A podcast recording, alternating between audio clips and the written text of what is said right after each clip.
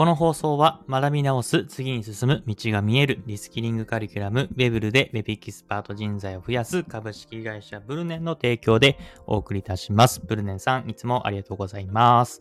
どうも、ヒロポンプです。というわけでですね、本日もスタンド FM 毎日更新やっていきたいと思います。よろしくお願いします。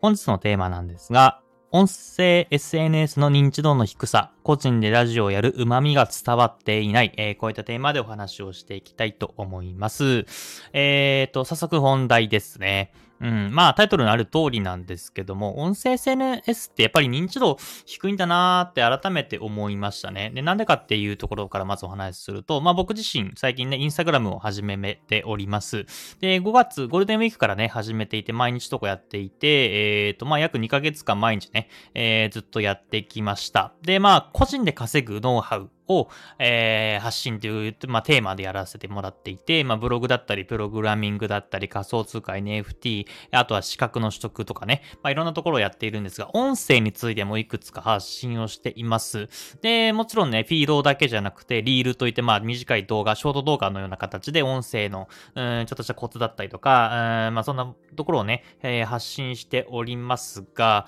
あのー、まあ、2ヶ月間経ってね、ある程度、まあ、60投稿ぐらいしてるってことですよね。まあ、ショート動画と、あとはリールじゃなくて、ごめんなさい、えー、ショート、リール動画と、えーと、フィード投稿か。うん、普通のあの文面でね、文面というか、えっ、ー、と、画像で見るような投稿。まあ、この2つ合わせて60回ぐらいやっているんですけども、えっ、ー、と、音声配信についてのね、えっ、ー、と、投稿がね、全然伸びていない。うん。まあ、リーチといって、まあ、えっ、と、リインプレッション、まあ、表示回数がものすごく低いんですね。あもちろんね、あの、僕自身の、え、コンテンツの低さ、え、質の低さっていうものありますし、まあ、単純にね、え、フォロワーさんがまだまだっていうところも、まあ、それはまあ、あるんですけども、それにしてもね、あの、例えば他のの仮想通貨、NFT ブログ、プログラミング、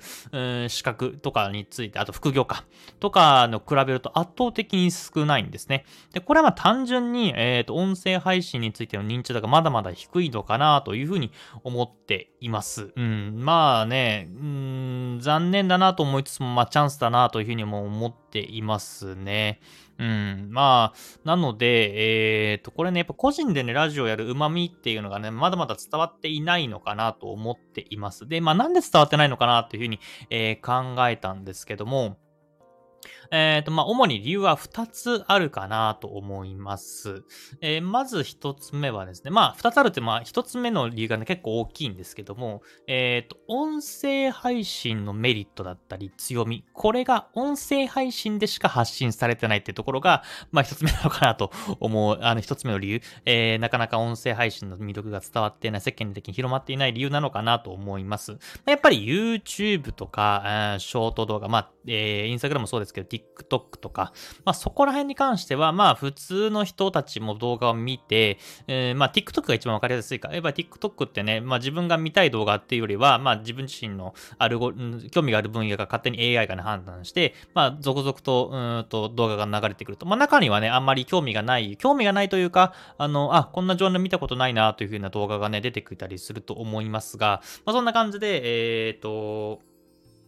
まあ、そんな感じで動画とか、えー、それから TikToker とか YouTuber とか、えー、そんな感じで、その、新しく認知度が広まっていって、えー、知る機会っていうのがたくさんあると思うんですよ。だから、YouTube 見ていると YouTuber のなんか、例えば、チャンネル特数1000人で、えっ、ー、と、年収いくらだった、あ、月収いくらだったとか、まあ、TikToker だとどんな感じで稼ぐかみたいなところをね、まあ、その見る機会が多いと思うんですけど、やっぱり音声配信、えー、音声配信を聞かないと、音声配信でいくら稼いでるかとか、音声配信でどういったメリットがあるかっていうのが分かり得ないんですね。まあもちろんね、この放送、僕の放送に聞いてる方々はですね、えっ、ー、と、音声配信、音声 SNS の強さ、えー、魅力っていうのが多分、まあご理解、ご理解、まあご理ご理解ってちょっと上からですけど、あの、まあ一緒にね、えー、知っていると思いますが、まあ、やっぱり世間的に音声 SNS、音声メディアって聞こうと思わないとなかなか聞かないですよね。まあ、なので、えっ、ー、と、ここら辺が伝わらない魅力なのかなというふうに、えー、思っています。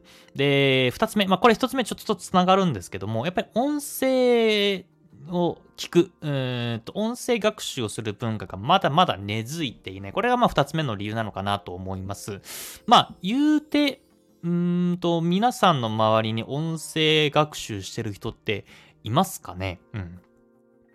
まあ、僕の放送を聞いている方はね、音声学習してると思いますし、僕自身も音声学習しています。基本的には移動中ですね。あの、手は、手とか、えー、と、あとは足とかが動いているけども、耳が開いている、頭が開いているっていう時には、必ず、えー、AirPods を耳に挿して、えっ、ー、と、聞いています。まあ、なので基本的には通勤時間とかかな。あとは家事やってたりとかね、えー、家事の時間とかも、うん、まあ、あんま家事じゃないんですけど。たまになんか料理作ったりとか、えー、まあ、料理もね、チンするだけですけど、チンしたり、あの、お湯沸かしてお湯を入れたりとか、それぐらいの料理ですけども、やったりとか、あとは、ちょっと掃除、部屋の中の掃除とか、あの、片付けとかっていう場合については、あの、頭は空いているし、耳も空いているので、そういうところに、えー、音声学習をぶち込んでいます。ぶち込んでいるというちょっと言葉はあれですけども、えっ、ー、と、挟んでおります。うん。で、えっ、ー、と、そんな中で、えっ、ー、と、皆さんの周り、まあ、基本的には、空いてる時間、まあ、耳が空いてたら、音楽聴く人多いと思いますね。うん。まあ、音楽が聴くことは別に悪じゃないんですけど、まあ、僕もね、大学生の時、まあ、耳が空いてたら、えっ、ー、と、通学か。通学の時は、まあ、とりあえず耳が暇だったりとか、まあ、携帯見たりしますけど、やっぱりその携帯を見るにしても、携帯もね、なんだろ、別に学習してるとか、なんか情報インプットするために見るわけじゃなくて、あの時はパズドラとか、えー、モンストとか、まあ、時間を持て余す、も時間、暇つぶしのためのコンテンツっていうのを携帯で見て、またそれをやるだけじゃないともったいないから、まあ音楽を聴いてた。とりあえず耳にさして音楽聴いてましたね。まあそんな感じで、えっ、ー、と、なかなかね、音声学習をする文化が根付いていないので、音声 SNS、音声メディアっていうのが、えー、全然浸透してないなと思います。まあなので僕自身ね、このスタンド FM もね、もう毎日投稿を続けていて、うん、まあかれこれ、まあ2年半ぐらいかな、やっていますけども、まあ例えば友人とかたまに会った時にね、ラジオやってるんだって言ったら、ラジオ？などういうここと？みたいなことをね、絶対言われるんですね。まあ、なので、まだまだ根付いてないのかなと思いますが、うん、まあ、ただ、ラジオっていう音声 SNS、音声メディアっていうのは、まあ、これからまた伸びていくんじゃないかなと思いますね。まあ、コロナでね、完全にね、えー、人の流れもな、えっ、ー、と、動き始めたし、やっぱり耳が開いてる時間っていうのはどんどん増えていくと思うんですよ。まあ、なので、音声学習、えー、これからまたね、SNS っていうのが広まっていくんじゃないかなと思います。まあ、あとは AI とかね、そこら辺が台頭していく中で、音声ってやっぱりなかなか AI で代替できないじゃないですか。まあ、最近 Twitter の広告とか Instagram の広告見てると、その画像でね、出てきたら、えー、人が出てきたら、もう AI かどうか実物かどうかってあんまりわかんないですよね。女性のね、綺麗な可愛い、可愛い写真とかが出てきても、まあ、まだギリギリが、これ AI かなっていう風に、え、見極められたりはしますけど、まあ多分3年後には本当にわかんないぐらいのレベルが高くなっていくんじゃないかなと思います。で、1年後にはね、あのー、もう動画もね、切り替わっていると思いますけども、やっぱり音声ってなかなか AI で表現しにくいのかなと思いますね。